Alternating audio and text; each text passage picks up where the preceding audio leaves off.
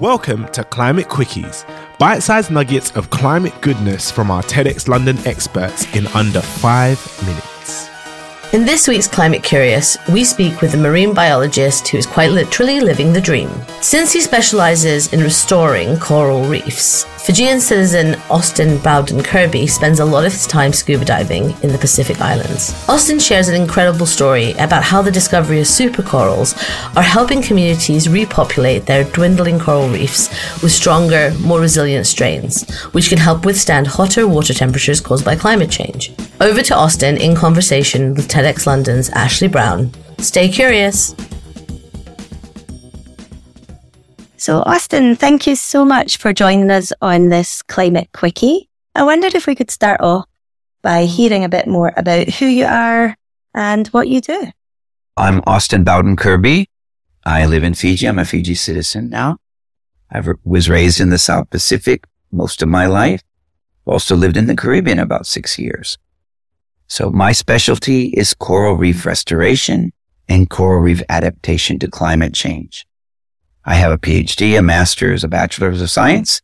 But what's amazing is that I'm actually autistic and I wasn't a very good student, but it has given me a superpower to do things that other people haven't been able to recognize the importance of or even recognize them in the big picture. So as I was raised um, in villages and living among villages in the Pacific, I have a very close relationship with communities and with the ocean and with fishing.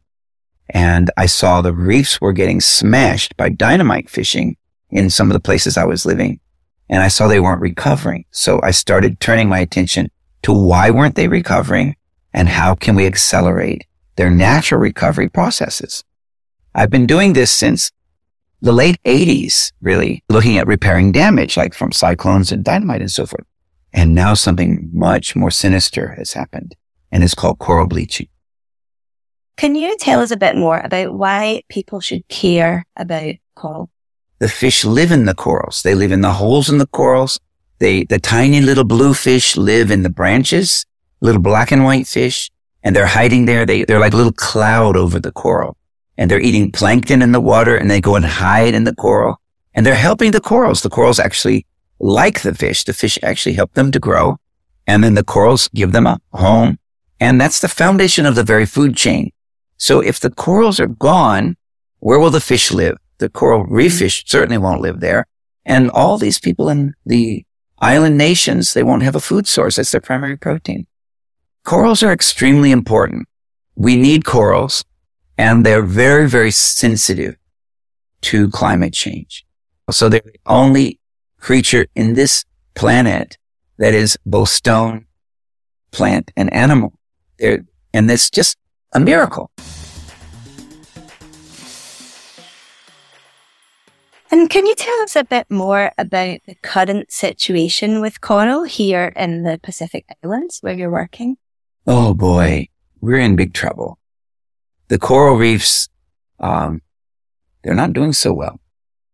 Um, about half of them already have gone and we're doing our best to manage what's left. And we made some real good progress in making no fishing areas, areas where the fish could, could be free of, of fishing pressure because fish are so important in coral health.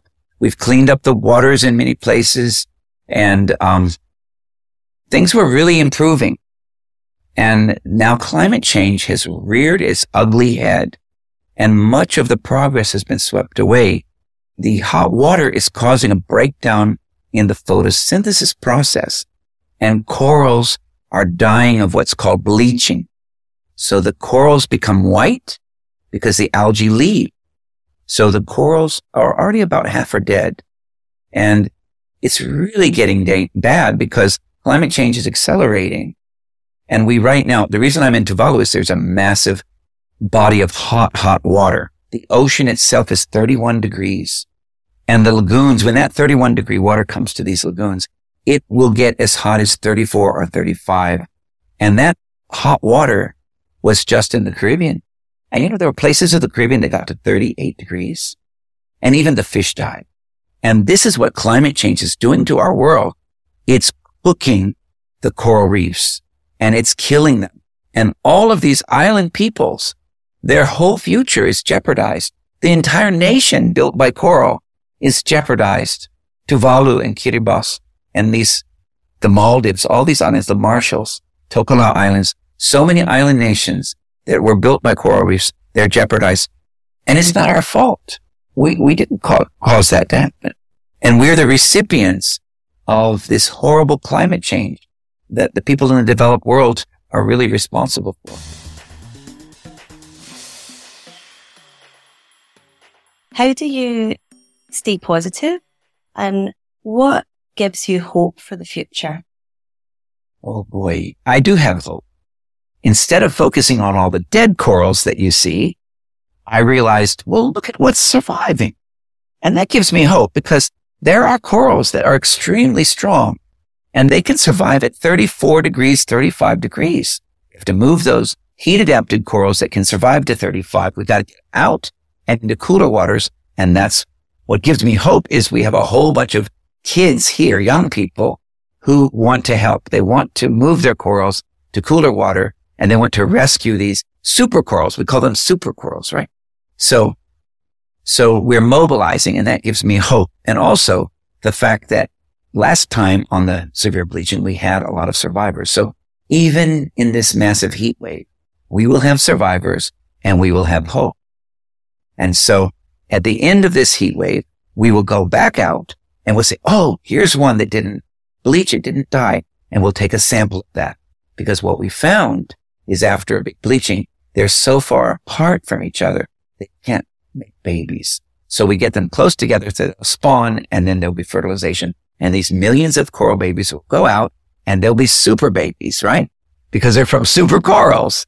And so mother nature is able to adapt to climate change. I feel in my heart. But in the past, we might had hundreds of years to adapt. And now we only have decades. That's why we need to help.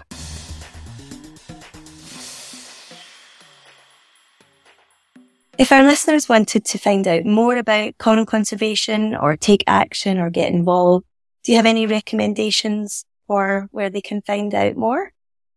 Well, if they want to learn more about what we're doing for um, climate change adaptation for coral reefs and for restoration of coral reefs, they can go to coralsforconservation.org, corals number four, conservation.org.